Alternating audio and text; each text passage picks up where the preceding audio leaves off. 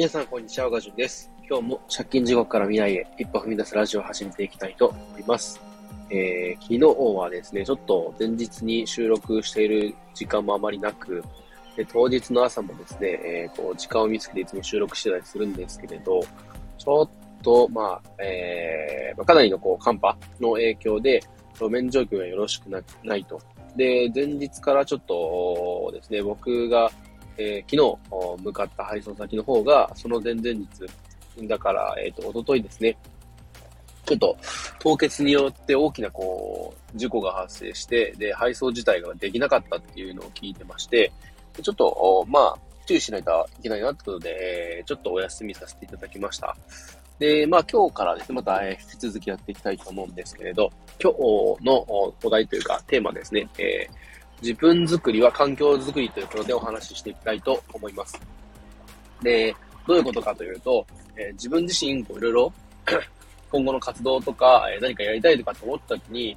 やっぱりなかなかうまく続けられないとか、えー気持ちを切り替えられないとか、いろんなこう悩みとかいろいろあると思うんですね。で、当然新しいことを始めようとする時っていうのは、こうやっぱ、えー苦戦するものだと思います。その中で、うまくやっていくためには、えーまあ、まずは環境づくりが大事だよねっていう話です。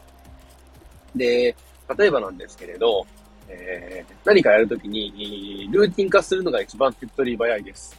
で、えー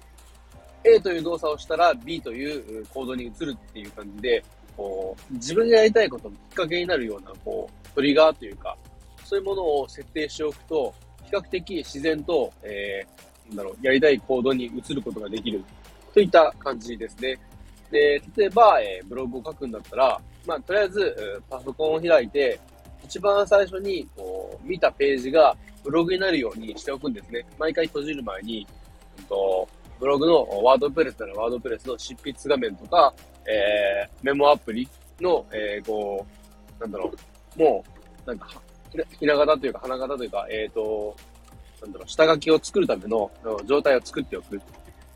その状態で、まあ、毎回、えーパソコンを閉じると。でそういう風で、えー毎回、こう、パソコンを開けた時に、もう、すぐに始められるような状態にしておく。で、まずは、うんと、まあ、一言目書いてみるとかっていう感じで、ちょっとずつ、うーですね、いつも、えーこう、たまにか、放送で、えー言ってますけど、うんと、スモールスタート、ベイビーステップとかって言いますけど、最初ちょっとだけ、えー軽いとこから始めてみるっていうのやつですね。で、これがすごい効果的で、なおかつ、うんと、ルーティン化と組み合わせると、すごい、えーなんだろう、なんか始めるときのこう、精神的なハードルが下がるというか、えーなので、とりあえず、例えば僕とかでもそうですけど、まあ、いつもやってるのが、えっと、話すテーマ、お題だけ決めてしまって、とりあえず録音ボタンを押すっていう。で、以前は、なんかいろいろとメモしたりとか、えー、あとは、なんかいろんな文を構成とか考えたりとかして、下書きみたいなものを作ってからやってたんですけど、それをやると、どうしても僕の場合、なんかこう、その下書きとかを作るのが億劫で、結局放送が前に続けられないっていう風になってしまったんですね。で、続けられないぐらいだったら、もういっそのことを思いっきりハードルを下げて、で、えーまあ自分の思いついた言葉で喋るっていうのを挑戦してみようと。そんな感じでやり始めてから、だいぶこう続きやすくなったっていうふうにすごい感じています。で、えー最初から別に100%じゃなくてもいいですし、とりあえずは数をこなしていって、その過程でちょっとずつ自分の理想に近い方へ、えー軌道修正していけばいいだけの話なので、えーまずは、えーこうルーティン化する。で、えールーティン化することとしては、えー何かしらそのトリガーとなる行動を自分の中で設定をしておくっていうのが、えすごい効果的です。で、あともう一つあるんですけれど、こう自分が作業する、活動する場所をメリハリをつけるっていうことですね。で、わかりやすいところで言うと、例えば、それこそ自宅で、えーブロガーさんならブログを書くときに、なかなかこうやる気が出ないとか、つなが、あの、続かない、モチベーションが上がらないっていう人は特にそうだと思うんですけど、普段リビングとかのくつろぐところで作業してないですかね。これってあまり良くなくて、で、作業する場所は作業する場所。で、休むところは休む場所っていう風で、もしくは、その、場所が同じでも、なんか身の回りを、こう、置くものとかで、えー、切り替えるっていうのをやると効果的です。で逆に、同じ状況、状態、場所でやってしまうと、なんか作業する場所でも、こう、休んでたりとかして、で、作業やってる間でも、なんかこう、休みたいっていう気持ちが出てきちゃうんですね。逆に、と休む場所、休む場所、えー、仕事するとか、作業するっていう場所は作業するっていうふうで、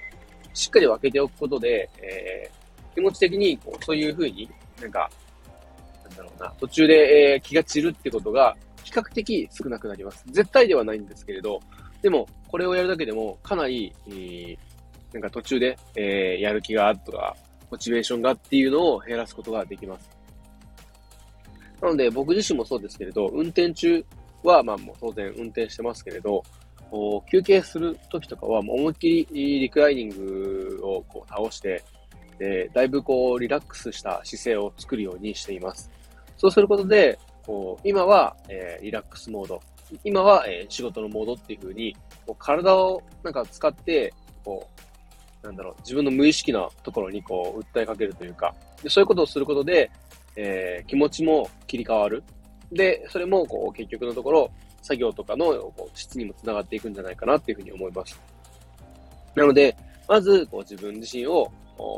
変えていきたいとか、何かしら活動を、えー、結構、なんだろう、精力的にやっていきたいと思ったら、まずは環境を変えてみて、えー、そこから気持ちから入るっていうのも全然ありだし、形から入るのも全然いいことだと思うんで、なんか中にはこう形から入るなんて、なんか、そんなの後回しだろうっていう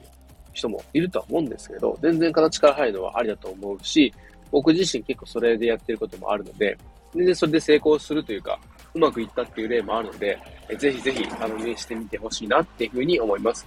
で、ということで、今日はですね、自分づくりは、えー、環境づくりということでお話しさせていただきました。えー、参考になれば幸いです。最後までお聞きいただきありがとうございました。では今日はこの辺で。バイバイ。